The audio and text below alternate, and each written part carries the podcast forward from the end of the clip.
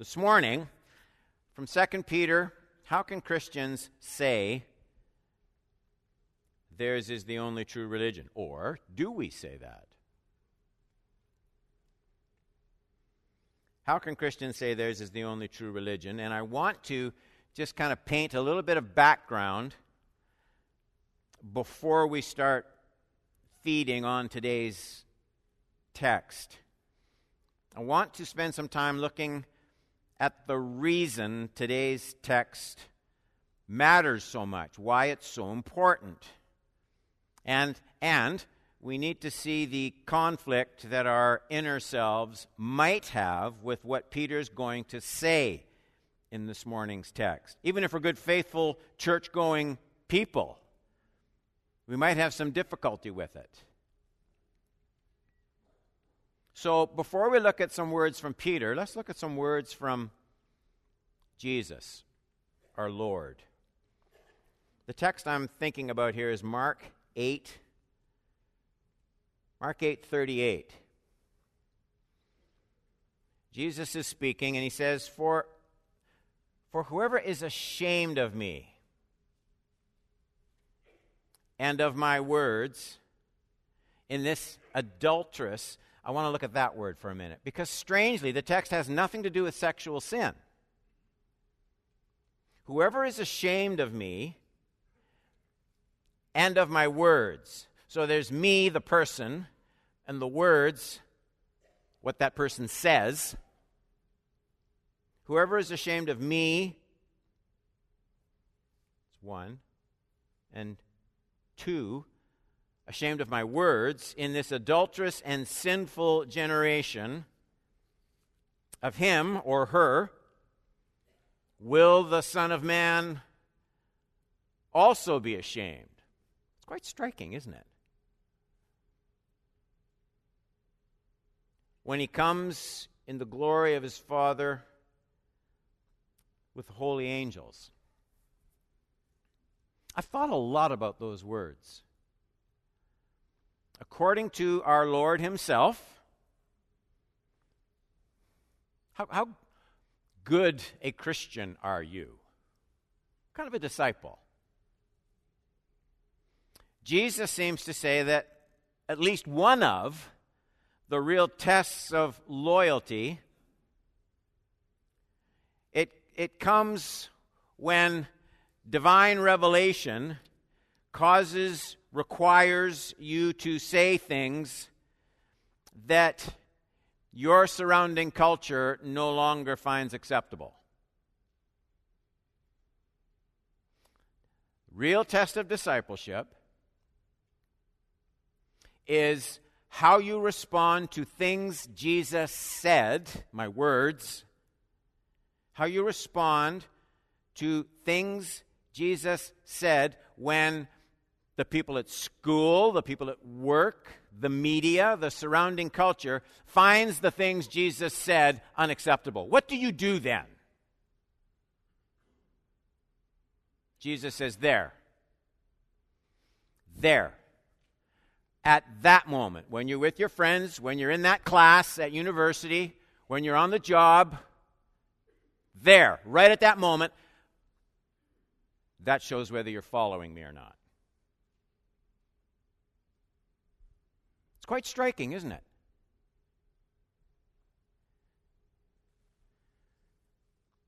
That that's what Jesus meant, he makes clear with specifically adding those words and of my words. Ashamed of me and of my words. I'll tell you why he says that. There's nobody who's ashamed that Jesus healed the blind and the lame and the leper. Nothing embarrassing about that. It's wonderful. Virtually the whole world celebrates his adorably humble birth wrapped in swaddling clothes. You'll see nativity scenes all over. The people that don't even go to church. Isn't that sweet? Baby Jesus, meek and mild. No, it's, it's, his, it's his words. It's his words that make the world cringe. It's when he says absolutely no one can find God apart from faith in his saving death. It's when he says marriage had to be monogamous and absolutely heterosexual. It's when he talked about eternal reward and eternal damnation of the lost. Those words. Those words make the surrounding culture angry and they make professing Christians timid.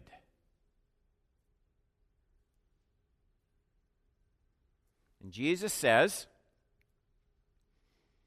You're going to have to push back against that if you want to follow me.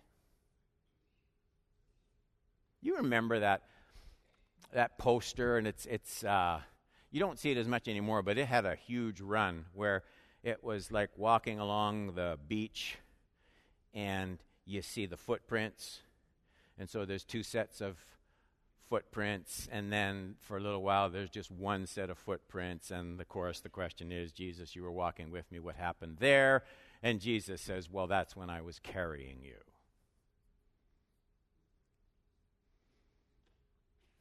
I saw another one. It had it had footprints, another set of footprints, and then footprints and a just a line in the sand, two lines in the sand, and and Jesus said that, and that's where I had to drag you a while. Somehow I always related to that one a little bit more. I still see the poster and I think of it differently. I, I see that footprints thing, and I know it's not the point of the poster. And I, and I, and I, and I think about following Jesus, and I, and I see Jesus saying, You see where I put my feet? On every issue you can think of. Where I put my foot, you put yours in exactly the same place. Not an inch to the left, not an inch to the right, right there. Where I stand, you stand. What I speak up about, you speak up about. What I say, you say right in exactly the same place. Where I put my feet, right there. That's where you, if you're following me, that's where you put your feet. We're in lockstep on everything.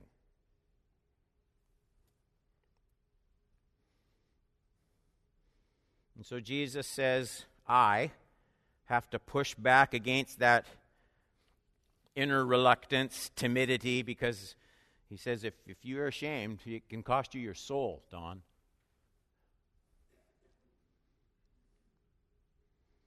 And so,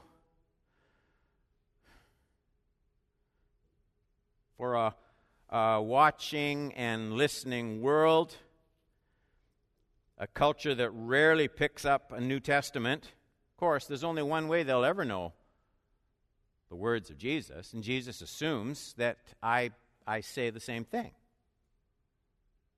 Jesus assumes his disciples will be saying those words. They're not reading them in Matthew, Mark, Luke, and John, not likely, not your neighbors. It will be obvious to a listening culture that we say the same things Jesus said. Pastor Don, why are you harping on this? Well, A, I don't know if I'm harping. I'm trying to emphasize what Jesus seems to emphasize. But it matters to me because I find a growing number of people who talk about believing in Jesus instead of believing everything Jesus said. You see the difference? Believing in Jesus, like, well, he, he, just came to rescue us all from our sins and, and he, he died on the cross, and I, I just love him, I love him, I love him. I believe in Jesus. Well, he said this. Do you believe that? No. Well, then you don't believe in Jesus. Believing in Jesus means believing the words of Jesus. And he said, make, make, sure, make sure you don't try following me while ignoring what I say. make sure you don't try following me while you adopt different views on issues than I have, because you're following me.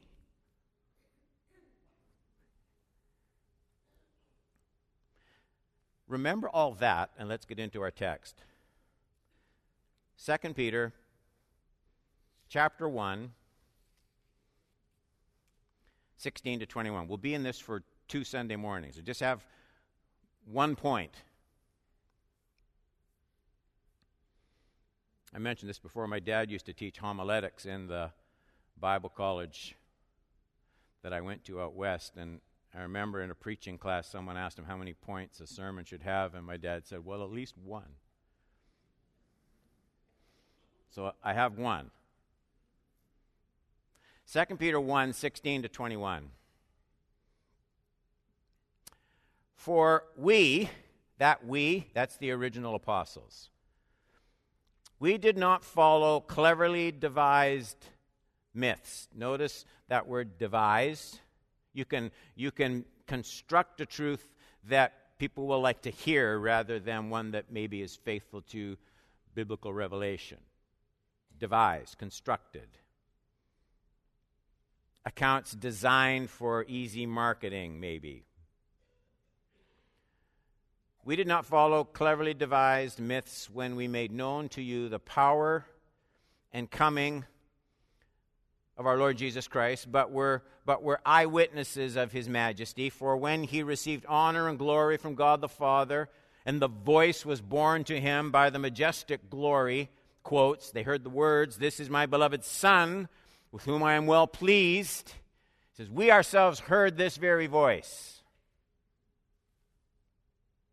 born from heaven. We were with him on the holy mountain. And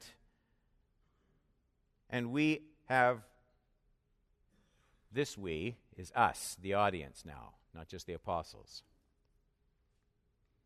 We have something more sure the prophetic word, to which you will do well to pay attention as to a, a lamp shining in a dark place. The dark place is everywhere where God's word isn't revered and honored as absolute objective truth. It's, it's darkness without the word, this world.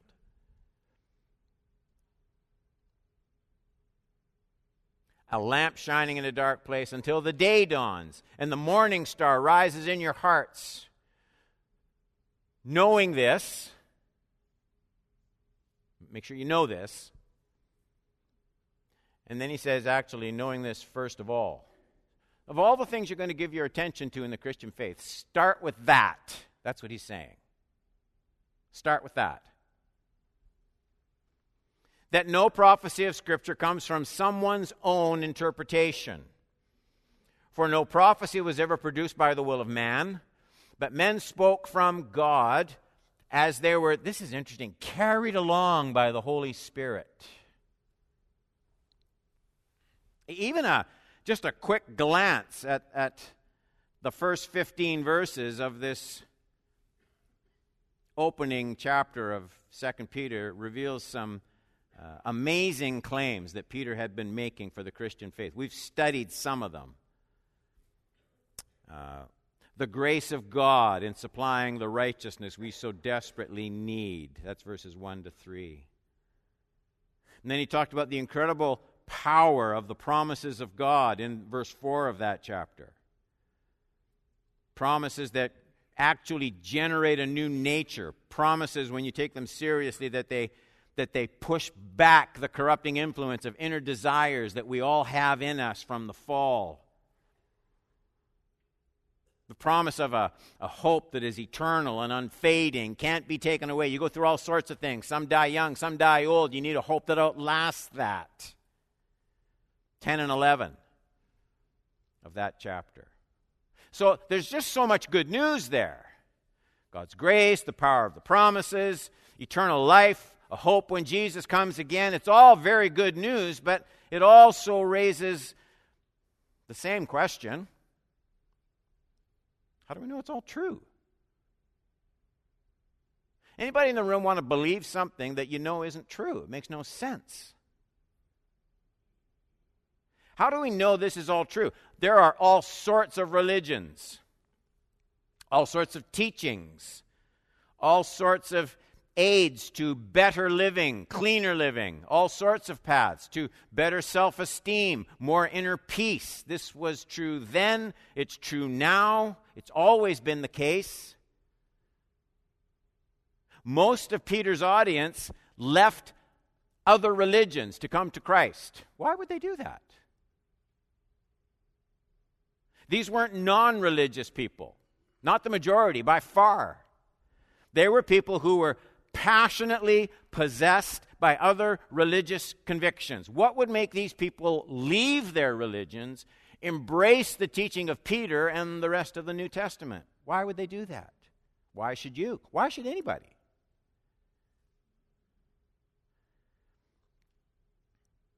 That's the central issue in the verses in front of us today. It's almost as though Peter anticipates the question. He's not a young man anymore, he's an old man.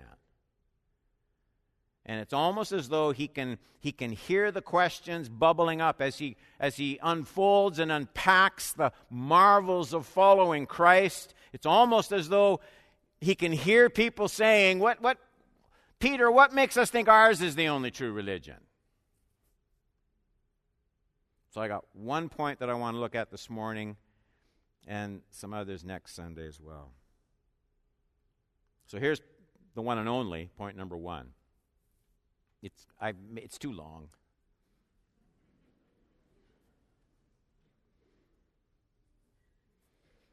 In the New Testament, the foundation for the truthfulness of the claims of the Christian faith, and I changed the wording of this just a bit maybe from what you're going to read, is never left in the realm of any personal vision, insight, change of behavior, or experience of victory or deliverance.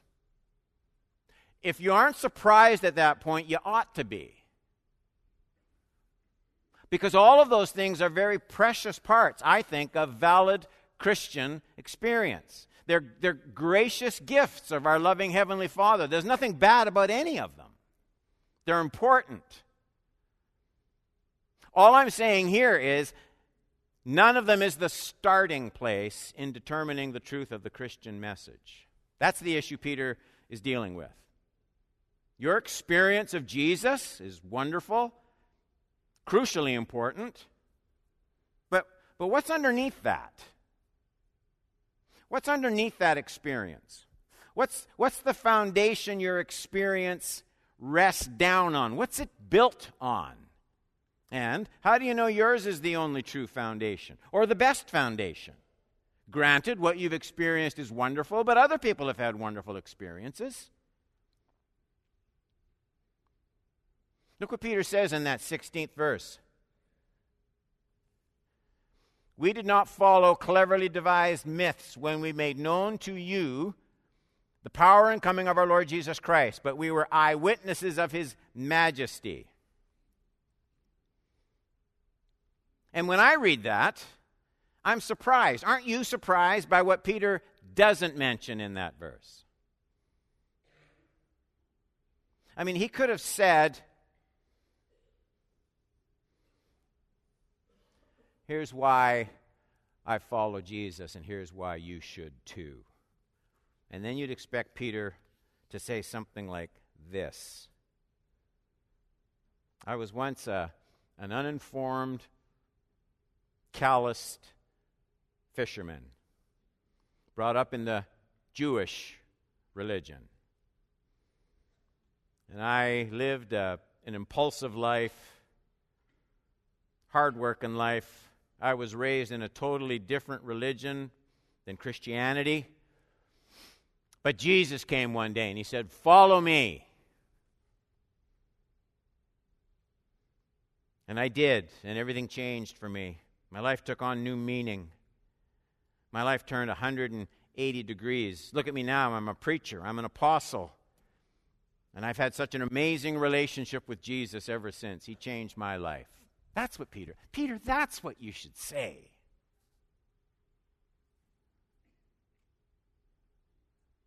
Or perhaps Peter would have gone even deeper. He might have said, You know, I denied Jesus three times. I denied even knowing Jesus. I refused to admit having anything to do with him. And I watched Jesus die, and I never got a chance to apologize before Jesus died. And Peter would say, It's one thing to fail the Lord you love, but that weighed heavily on me until Jesus came resurrected from the dead. And then Peter would say, What tender grace Jesus showed me. All I did was abandon him. Oh, I bragged. And Jesus sought me out, and Jesus restored the broken pieces of my life, and I've never looked back. I know the joy and the power, the flow that comes from forgiveness. Oh, Jesus is different. There's no one like Jesus. He could have said that. That's a testimony. We would teach people to give a testimony like that. Here's how you share your faith. That's what I would have done. And, and the really strange thing is that's not what Peter does at all, not even close to what Peter does.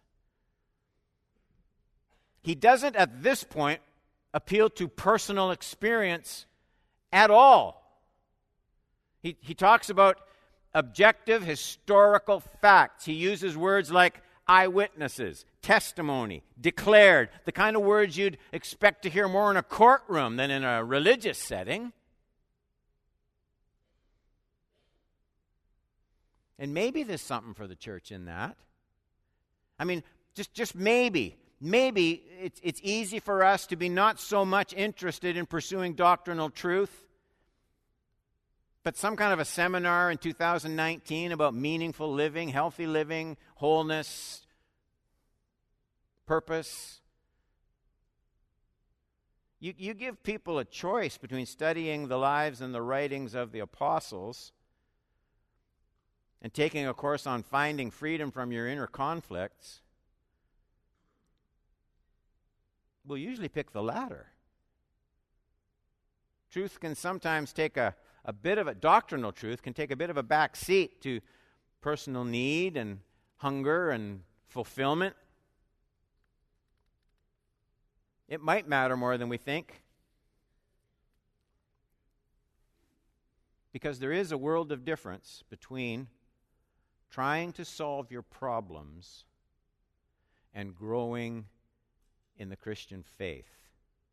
They can be tied together many times. I'm not denying it. Success. We do it here at the church and celebrate recovery. They can be tied together, but they can easily become isolated.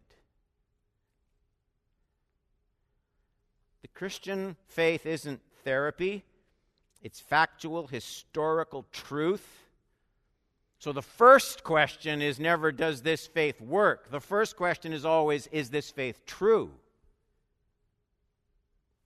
I'll tell you why I think this matters. I think it matters because as the church moves closer and closer to the therapeutic edge of the religious spectrum, the more indistinguishable the Christian faith gets from every other encounter group, help group on the market. Please understand what I'm saying. It's not just that we'll lose the ability to defend the Christian marriage without Christian faith. Christian faith message without its historic doctrinal foundation. It's not that we won't be able to defend it, it's that increasingly we won't be able to define it.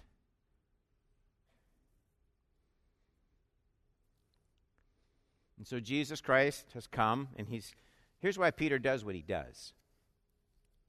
Jesus has come and he's set you free from self destructive habits. You feel accepted. You feel loved. And you should. You no longer live with fear and shame. Your marriage was crumbling and it's been saved. You've been healed. You have a happy home. You feel in control of your life. Your priorities are sound and suddenly they're in order when they were scattered and fragmented. And that's wonderful news. And then you hear that John Travolta and Tom Cruise, they found exactly those same things in Scientology. And John Lennon found them in Eastern meditation. Now, what are you going to do? Flip a coin? What does that do to the place of the gospel in the scheme of things? Where, where, what happens? What happens to the uniqueness and the unique importance of the Christian message. Why should people leave even what they may have found elsewhere and still come to Jesus as Lord, especially if coming to Jesus as Lord might cost them a great deal?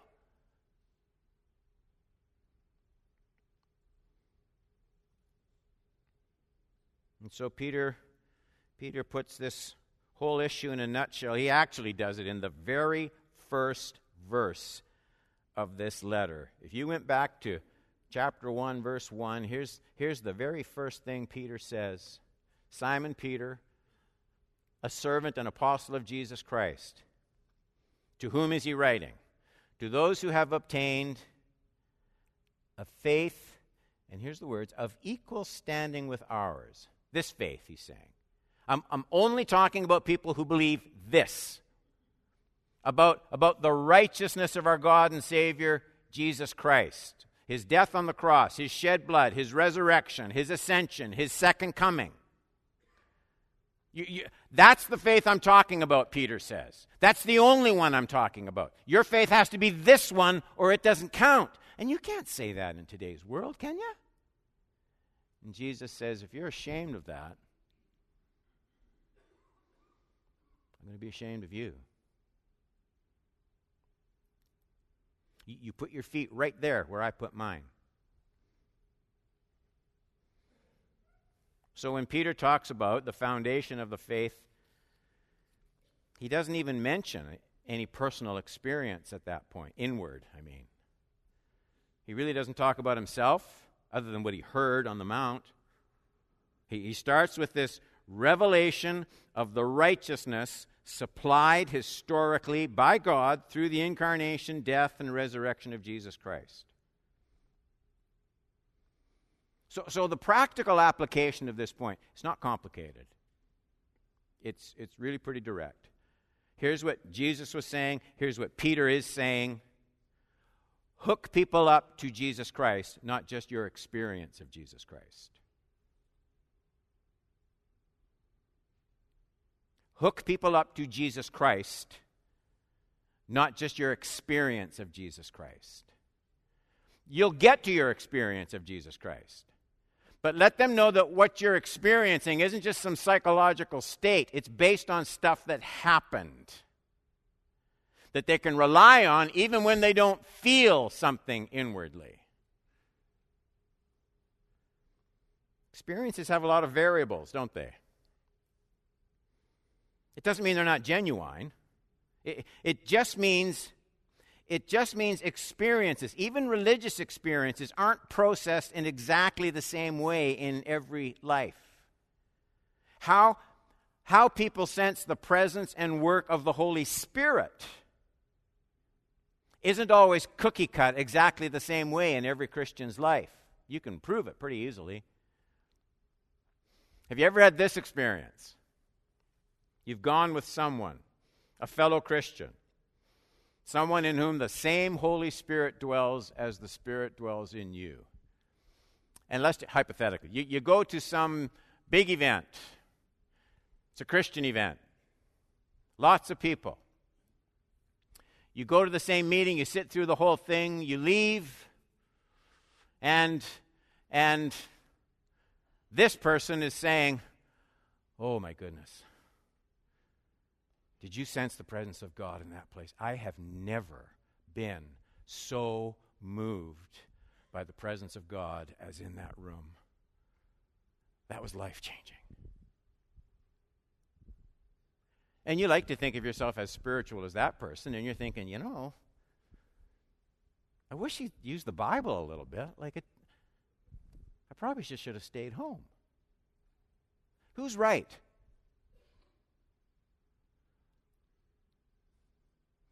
we all, we all experience things differently. We have our own temperaments, and all of that enters into how the Lord works and moves our lives.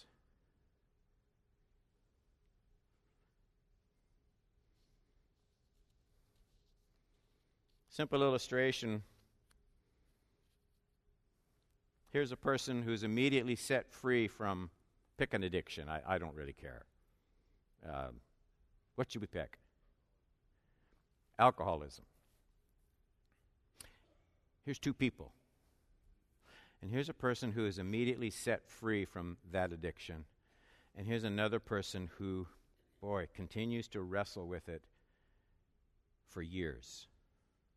And so you hear their stories. This person who's never had a drink again, the desire just left them. And this person who to this day, gaining inch by inch, but still struggling. And then you find out this person who was instantly delivered found relief through hypnotism. And this person who still struggles week by week, month by month, is getting help from his prayer group and Bible study. Which is better? Well, this is better because this is based on truth.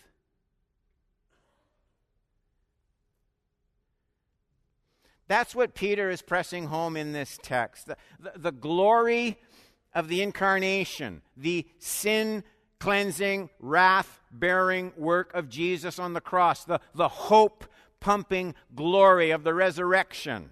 Those things are the tools through which the Holy Spirit wants to do His work in human hearts and in human minds. This is where Christians anchor in the Spirit inspired revelation of historic eternal truth.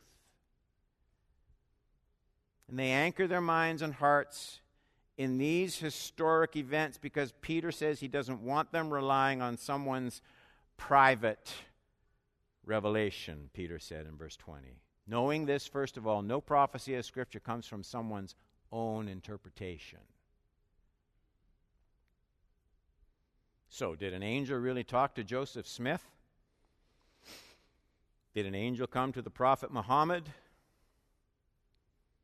Well, it's up for grabs, isn't it? They say so.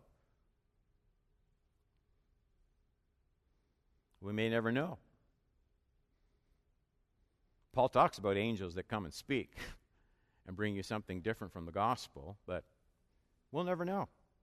But, but, but, you see, everyone saw Jesus crucified in Jerusalem.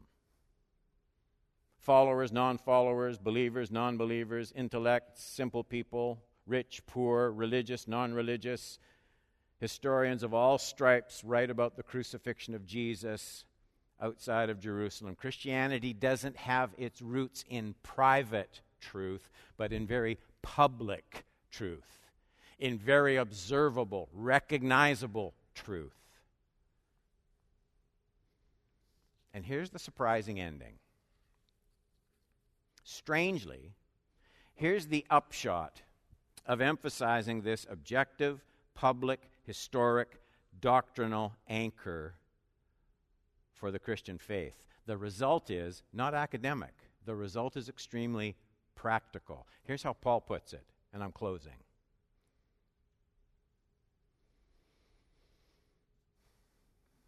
He who did not spare his own son, but gave him up for us all. What's that talking about right there? That's the crucifixion, right? We're agreed? That's the crucifixion. I mean, he gave him up when he was born in this world, but ultimately gave him up for us all. So that's, that's the doctrinal part. Oops, did I do it? That's the doctrinal part. Here's the practical part. How will he not also with him graciously give us all things? Do you see what Paul's doing? He, he starts here with the historic stuff, and he says, if, if you will, if you will make sure wherever you go to church, whatever Bible study you go to, uh, whatever books you're reading, if you'll make sure that what they are emphasizing are these doctrinal truths of the faith. Here's what you're going to find out your confidence that God's going to graciously give you all things, all things that you need right now, that's going to grow. So, what ultimately feeds your faith more? Do you see what Paul's saying there? Go there. Go there because, because if that's true, if God really did the great work already in Christ, the logic of redemption is what are you bringing to Him now? Because if He gave Christ on the cross, His own Son, who spilled blood and died, if He did that for you while you were His enemy, what will He do for you now that you're His son or daughter? No wonder, eh? Tie your boat up there. something unshakable. It's, a, it's an old, old story, but it actually happened. When Robert Schuller was still alive at the big Crystal Cathedral, he was, you don't see him, I've been there when he was pastor. You never see him. He's got security guards, he's in, he's out, he's. But he was coming around, and there was an old lady that was weeping, and she was standing by the door, and he just happened to bump into her and asked her what was wrong. She said, I lost my car. I can't find it. It's a football field parking lot. And he said, Well, didn't you mark it somewhere when you came in? She said, Yeah, I, I parked it by a big bus.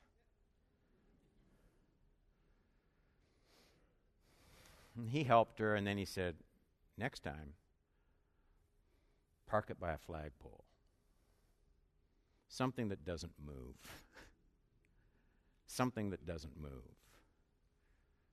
Anchor your faith here, church. Let every bandwagon, just let them pull up and roll by. Just let them all roll by. There's going to be millions of them if you live long enough. But if you'll anchor your life here, you'll find that that's the soil that grows the best fruit in all areas of your life. And everyone said,